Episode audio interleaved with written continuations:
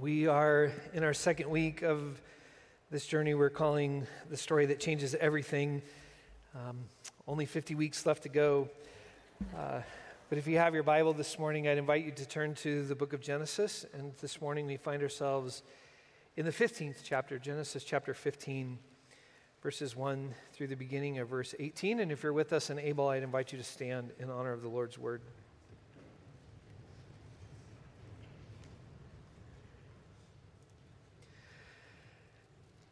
After these events, the Lord's word came to Abram in a vision. Don't be afraid, Abram. I am your protector. Your reward will be very great. But Abram said, Lord God, what can you possibly give me since I still have no children? The head of my household is Eliezer, a man from Damascus. He continued, Since you haven't given me any children, the head of my household will be my heir. The Lord's word came immediately to him This man will not be your heir. Your heir will definitely be your very own biological child. Then he brought Abram outside and said, Look up at the sky and count the stars if you think you can count them. He continued, This is how many children you will have. Abram trusted the Lord, and the Lord recognized Abram's high moral character. He said to Abram, I am the Lord who brought you out of Ur of the Chaldeans to give you this land as your possession. But Abraham, Abram said, Lord God, how do I know that I will actually possess it? He said, Bring me a three year old female calf, a three year old female goat, a three year old ram, a dove, and a young pigeon. He took all of these animals, split them in half, and laid the halves facing each other, but he didn't split the birds. When vultures swooped down on the carcasses, Abram waved them off and after the sun set, Abram slept deeply. A terrifying and deep darkness settled over him. Then the Lord said to Abram, Have no doubt that your descendants will live as immigrants in a land that isn't their own, where they will be oppressed slaves for 400 years. But after I punish the nation they serve, they will leave it with great wealth. As for you, you will join your ancestors in peace and be buried after a good long life. The fourth generation will return here since the Amorites' wrongdoing won't have reached its peak until then. After the sun had set and darkness had deepened, a smoking vessel with a fiery flame passed between the split open animals. And that day, the Lord cut a covenant with Abraham. The word of God for the people of God. Thanks be to God. You may be seated. So last Sunday, we started this journey looking at Genesis chapter 1, especially verses 26 and following, where in this great hymn of creation, we get to humankind. And the text says, And then God created humankind in his image according to his likeness. And in the image of God, he created them. Male and female, he created them and blessed them, told them, multiply, fill the earth, have dominion. We talked about how amazing that is in light of so many of the other ancient creation narratives that oftentimes see humankind really as just the servants or the warriors of the gods. Israel's unique understanding of the God who created all things is that that God also created us to be in relationship with that God, to be co partners, co creators, co laborers in creation and that we've been created with every quality necessary to reflect the love that God gives to us back to God, to each other, to the creation, to the self. It's beautiful, profound, amazing. If you've been joining with us this week, or if you know the text, you know the story kind of go takes a really bad left turn from there. Adam and Eve are in the garden Initially, that seems really beautiful. It's pictured of this unbroken relationship with God. They walk in the cool of the garden. They, there's a mutual relationship with each other. They care for the garden. They're naked and unashamed. They have, seem to have a proper sense of self understanding. But then they begin to transcend those boundaries. That good gift of freedom that God has given has certain boundaries to it. They fall for the serpentine lie and John Wesley thinks that the serpentine lie is not just to rebel against God, it's to doubt whether God is really good or not. It's a, it's a lack of faith that leads Adam and Eve to transcend those boundaries, and immediately everything is a mess. God has to come looking for them. They blame each other, they blame the serpent. Now they're naked and covering themselves, ashamed. They're pushed out of the garden, and then we get to Genesis to the second generation, which turns into a mess too, right? Cain and Abel. They offer these gifts to God, and God prefers Abel's gift over Cain.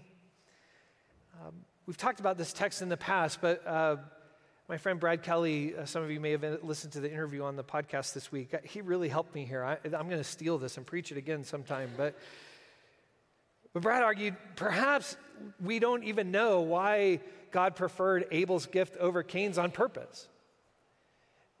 Perhaps it's there to remind us that sometimes we feel like we're doing all this work and we're only getting this much out of it, but my neighbor is doing half as much work as me and seems to be getting even more out of it. The question isn't why does that happen? The question is, what are you going to do about that? Are you going to allow that Cain to turn into bitterness and anger and rivalry? Are you going to let that turn into violence against one's neighbor? And God warns Cain, listen, you can master this, but, but the sin that crouches at Cain's door, he doesn't master. And he kills his brother Abel. A few generations later, Lamech, his ancestor, sings a song about violence. We get to the Noah story and we get God looking at creation, seeing that's corrupt and filled with violence. Later, after they get out of the ark, God says, Now go, spread out, right? Go spread out across the earth. And instead, they go and build a city and huddle together and they try to build a tower to the heavens, try to create uniformity or, through, or unity through uniformity in that human pride, it, it ends up even more scattered and broken. The whole text is about how this sin, this brokenness, seems to continue to spiral deeper and deeper. And it moves just from individual sin and brokenness into the very corruption of all of our systems and structures, empires. If there's a, key verse here, if you have your Bible open, if there's a key verse in all of this, it's, it's a kind of summary that's spoken by God in Genesis 8:21, where after the flood is over, he says to Noah and his family, I will not curse the fertile land anymore because of human beings, since the ideas of the human mind are evil from their youth. Some of you who have the NRSV or NIV, it says this I won't do that anymore because the inclination of the human heart is, is evil. Doesn't mean we are evil or our hearts are evil. It means that there is something about us that, that bends towards that which is broken and brings destruction. And we know that part of the story well. You, you don't have to be a great biblical scholar to know that one. Just read the newspaper, watch the news.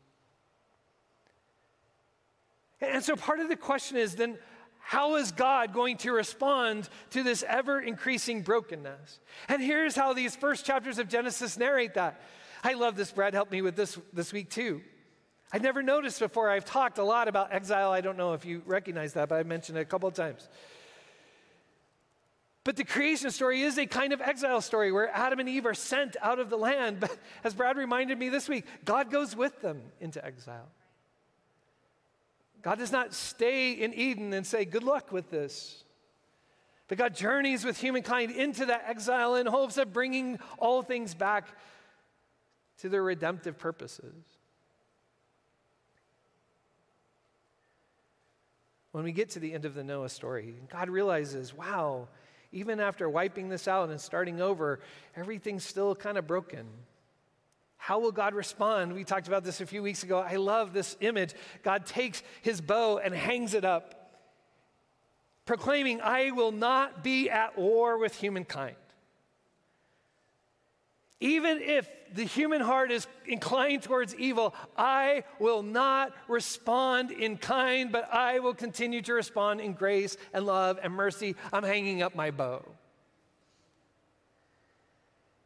And now, in Genesis 12, God calls Abram and Sarai, invites them to separate from their places of provision and security, to be filled with God's presence in order to go be a blessing in the world. And so God is going to work through them. And how's that going? Abram and Sarai follow, and they barely get into the story, and Abram gives Sarai away. They run into Egypt because of a famine. And I love this text, by the way. Sarah's getting kind of old. I was joking with the Wednesday night class. In some ways, when you read the text, you wonder is this about Jewish people thinking their grandmas are kind of sexy? You're supposed to laugh right there. That was a joke. Pharaoh takes Sarah into his household, and I love this. The people who just a chapter before them, before are supposed to create a blessing for the nations, end up causing Egypt plagues. There are two things that in the story of Abram and Sarai and God's work to redeem all things, there are two things that embody the difference between what God has promised and what is reality for God's people. Are you ready? Here are the two things. One is the promise of land. Only the problem is, Abram and Sarai aren't that great yet. And the land seems to be occupied by all sorts of other ites in the world. And so, will we ever be able to get back into that land? Will we always be a people in exile? Or can we return to a land of promise, a place where all things are the way they are meant to be? Can we ever get to the land? And that which God has called Abram and Sarai to, to be the father and mother of this great nation that will be the source of redemption in the world, here's the problem they can't have a baby. And so the second problem is barrenness. It shows up again and again in the text. So if you have your Bible still open, we get to chapter 15, and it says, After all these things, what are all the things that have just happened? Here they are. Abram has just gone to battle to rescue his knuckle-headed nephew Lot, who later in the story will make an even bigger mess of his life. But he goes and rescues Lot, who's been taken captive, and as he does that, does that, he takes all the spoils of this battle, and he ends up being blessed by the king of Salem, who also happens to be a priest, who gives runs into Abram and gives him a blessing, and Abram gives him a tithe. Hold on to that story. It'll become important next summer when we get to Hebrews. Uh, but we have a king who gives a blessing, but then we have another king, the king of Sodom, who says, Give me everything you've got. In fact, give me everybody that you've got. And Abram says, How about this? How about if I keep everybody, but you can have everything? Now, chapter 15 opens, and Abraham has a beef with God. Thanks a lot, God. So, what have I got to show for my efforts so far? I just gave everything away. And here's the biggest problem you promised that if we followed you, you would bless us, and we would be the father and mother of many nations, and we don't have a child. And one of my slaves, Eliezer, is going to inherit the little bit that I have, won't even go to anybody who's my family. Thanks a lot, God. By the way, I love this text, and so one of the things I love, especially about the Old Testament, is how open God's people are with yelling at God, lamenting, being frustrated in the huge gap between what God has promised and what is our reality. And Abram, has, Abram says, God, you have promised a lot and you have delivered very little. So, how does God respond? God responds by taking Abram outside and inviting him to see the stars.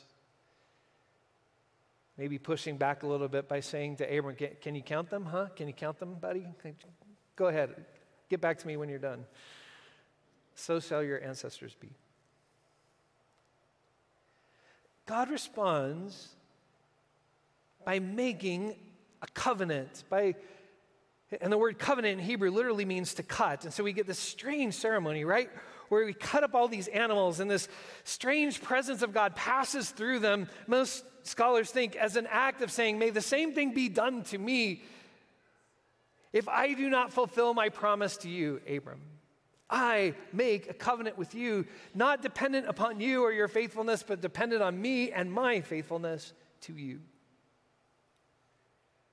It's a powerful, important moment in not just the, the life of Abram, but in the imagination of all God's people.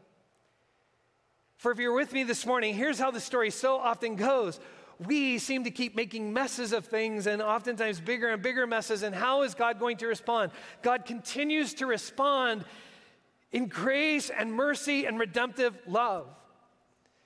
We Wesleyan types, especially here, we, we love to think about God's sovereignty in this way as a sovereignty of love.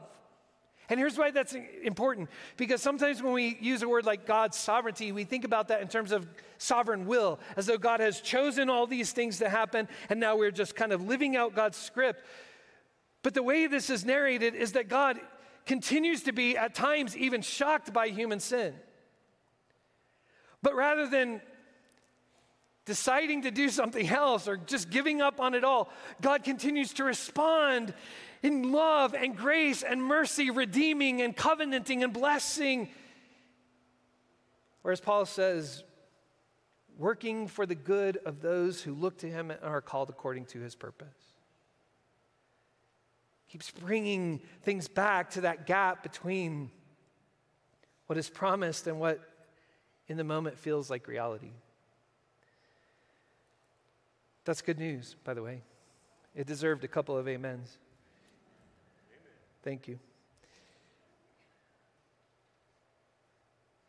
As I've been walking through these texts um, this time, I've noticed something that I've known before, but, but this time, especially as I've been reading commentaries and looking through, kind of digging in, it's been so much fun. We come across these moments where scholars say, hey, did you notice here that I'm not sure what to do with this because they really shouldn't know this here, but they seem to know it. In other words, as we read these stories, we, are constantly reminded that the people telling these stories are kind of way down the line historically and then looking back and retelling the story. And when they are retelling the story, sometimes they seem to include things that we're not sure those characters should know yet. Now you're not with me, but this is actually this is going to be fun and heretical. So hang on, wake up.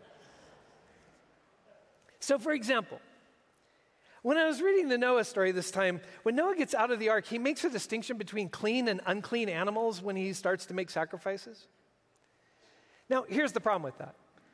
There may be an ancient sense of what is clean and unclean, but believe me, we don't know what's clean and unclean until we get to Leviticus in about a month and a half. That's when this series is really going to bog down. So we don't know what clean and unclean is until the giving of the law in Leviticus, but somehow in the Noah story, we already have clean and unclean animals. Did you follow that? Now, here's something, don't email me because this one's on the border of heretical, but, but it also made me wonder after the people get through, are brought out of Egypt, and they go into the wilderness for 40 years. That 40 year journey in the wilderness, I think, is what shapes their imagination to see 40 as this important number that is really long while we're in it, but it eventually does get over. But it's so long that by the time it's over, we've been changed. Are you with me?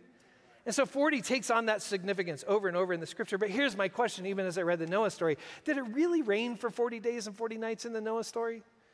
Or did it just rain a long time?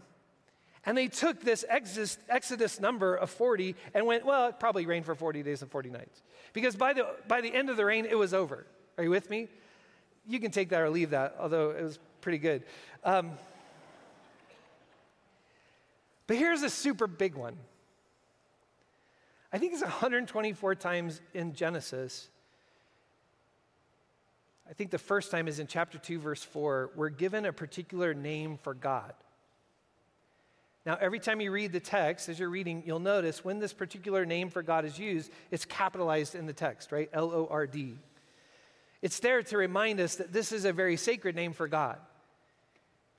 In Hebrew, which didn't have vowels initially, the consonants are either YH, uh, I got to get it right, YHVH, or no, YHWH or YH, JHVH. Did you get that? I didn't. YHVH. No, YHWH or JHVH. This will be on the test. So, in other words, if you throw vowels into those four con- consonants, you get either Yahweh or Jehovah. But this capital word reminds us we're not supposed to say that, right? It's the sacred name for God. It's used 124 times, beginning at chapter 2, verse 4. But here's the problem with that we don't know that name until later when God gives it to Moses at the burning bush. These cheaters. They're just throwing stuff in the story that we don't know yet, but we know, but they don't know. Did you follow that? Now, here's, here's the big heresy for the day. Go back with me to chapter 15, verses 13 through 16. Then the Lord said to Abram, have no doubt that your descendants will live as immigrants in a land that isn't their own, where they will be oppressed slaves for 400 years. But after I punish the nation they serve, they will leave it with great wealth. As for you, you will join your ancestors in peace and be buried after a good long life. The fourth generation will return here, since the Amorites' wrongdoing won't have reached its peak until then. So when I read that, I thought, come on. Did God really, in the midst of this covenant, say, oh, by the way, get this down, Abram? A few generations from now, your people are going to go into slavery. It's going to last a while, but don't worry, they'll come back. And it'll all kind of work out. And part of me thinks, if God had said that to him then, I really wish Abraham would have written that down and kept it, told his ancestors this, because then when Joseph thought about going to Egypt, he would have said, wait a minute, don't go to Egypt, we'll end up being slaves, remember? Do you follow that? So I could be wrong about this, probably not, but could be wrong about this. But I think these four verses that we find here in chapter 15 are scribes doing a crazy thing. They are telling this story to people who have survived the Exodus in Egypt. And they are retelling this covenant story with Abraham because just in case they don't understand this, he wants them to know that the covenant that God made to Abram and Sarai is the reason they got brought out of slavery. Because what God promised to Abram actually was a promise also made to Abram's ancestors. That even slavery would not have the final word in God's people, but God would work and redeem just as He worked and redeemed in the life of Abram and Sarai and brought to them the child that He had promised. Did you follow that? So here's why I think that's important. Because I think that means that is perfectly okay for you and I to somewhere in chapter 15 put our story there. So that somewhere in this text we can imagine Yahweh, we're not supposed to name the name yet, but Yahweh, saying to Abram, someday, a lot of generations from now, you're going to have children in faith.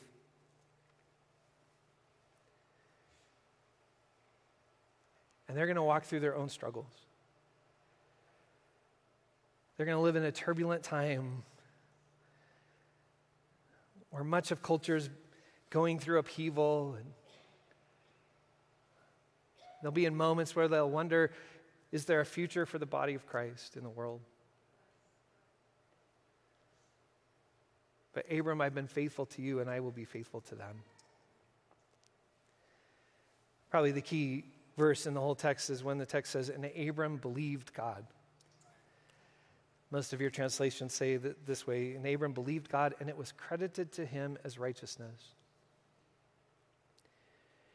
What does it mean to believe God in that moment?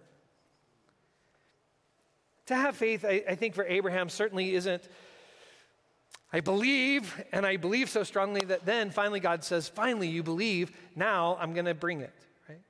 Because sometimes we can think of faith that way. Faith is this thing that if we believe it hard enough, deep enough, passionately enough, then the vending machine of God gives us that thing finally that we have hoped for and have been promised. That's not how faith works. But faith is a kind of mixture with hope that says faith does not actualize the promise because the promise always comes as gift from God. But only those who hope can receive the gift from God. Let me say that again. Faith is a posture of hope that allows us then to ultimately be in the place where we can receive that gift finally from God. Several of you asked me last week why the Mariners didn't make it into my sermon. So let me fix that right now.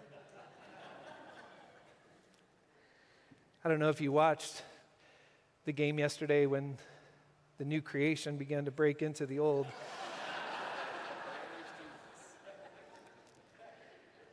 But if you were watching the game, about the sixth inning, the Mariners were down about, they were down eight to one. And I have to say, there was football on, there were some other things that I could do during the day, and I just came so close to clicking that thing off, deciding to tune in today instead. I've seen this. I've been a Mariner fan my, almost my whole life, right? I have seen this played out. Time to move on. I thought, oh, just one more inning, right? And maybe you were one of those who clicked off in the sixth inning. But if you stayed, ah, still not quite over it, right? It's a silly illustration. But faith is that willingness to stay tuned and connected to God, even when it seems like that which has been promised and the reality in the moment are so far from each other. It doesn't actualize that thing. But without that posture of hope for Abram and Sarai and their willingness to continue to walk with God many more years until Isaac joins the party. But this morning, I am convinced that the covenant love, the sovereign love of God that continues to work and make all things new was not just for Abram and Sarai and for Isaac and for Jacob and for Joseph and for some folks in the desert in the Old Testament time period or even for some folks in the New Testament church. That we are invited to know that the God who covenants with Abraham covenants with us. And our story belongs there right next to Israel's story of bondage in Egypt, delivery from Babylon, the coming of Christ. God is making all things new. And so this morning, I, would like to close uh, with a time of open altar prayer. We oftentimes think of altars rightly as places of covenant places where we are reminded that God has not gone anywhere, God's faithfulness and love remains. But sometimes there are moments where we respond by leaning into that. And I even love the posture that we sometimes take at the altar, where this is not about us standing and doing work. This is about us leaning into and upon the goodness and faithfulness of God.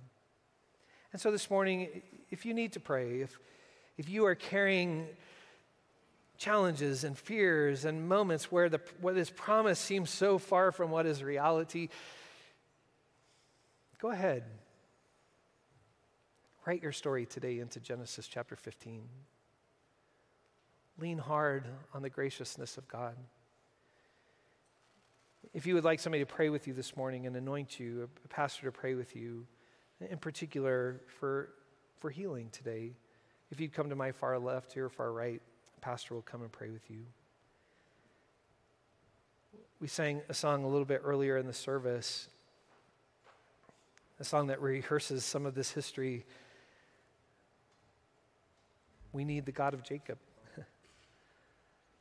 the God of David, the God of our ancestors to continue to move in our moment. And so, as we sing that this morning, I, I'd invite you to come um, to lean hard on the goodness of God. Help us in this moment, God. Make this, um, make this like you made it for Abram. Make it a sacred moment. Remind us of your goodness today. Let's sing together.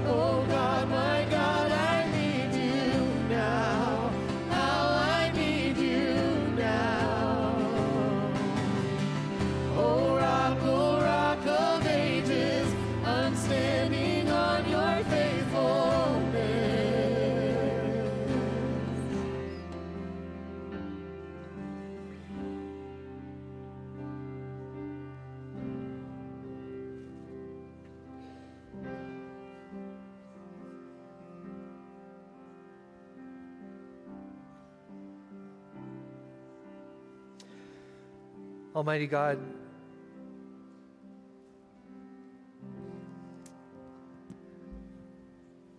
we are uh, grateful today for your steadfast love and mercy, for your sovereign love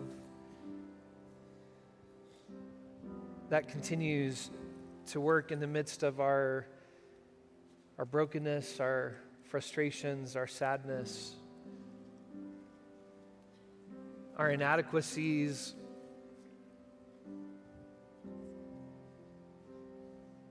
Too often, even our lack of faith.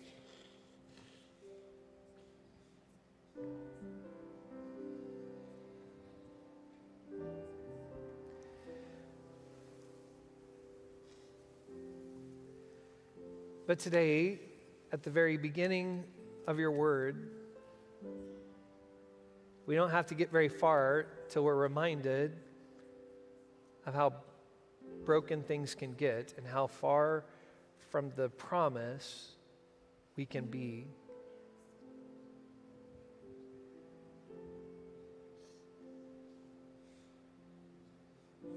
But we don't have to get very far until we are reminded that you do not let sin have the last word, or darkness have the last word, or evil have the last word, or even death have the last word. You are not at war with us. You have hung up your bow. You have not left us in exile. You have gone with us, and you walk with us still.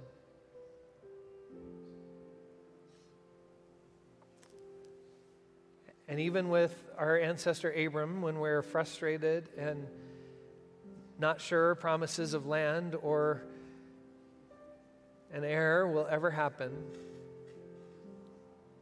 and we certainly know it won't come in our own power or in our own ingenuity or in our own strength.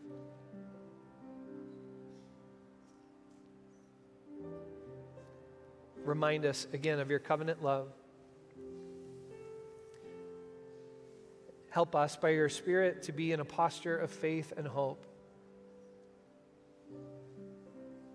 Not to make that promise happen, but to be in that position of faith and hope so that we can receive the continual gifts of your newness and the final gift of your making all things new. And so help us to believe set things right in our life because our hope, as the psalmist says today, our hope is in you. I pray for those uh, who are here this morning who, who can easily narrate themselves into chapter 15. I, I feel that today.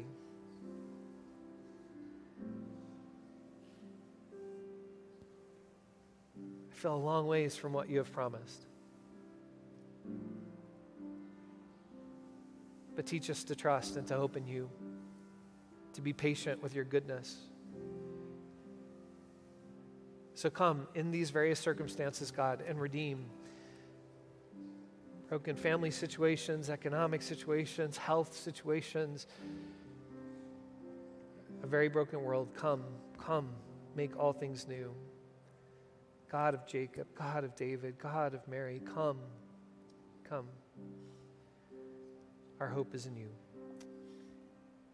It's in the name of your Son that we pray these things. Amen. Amen.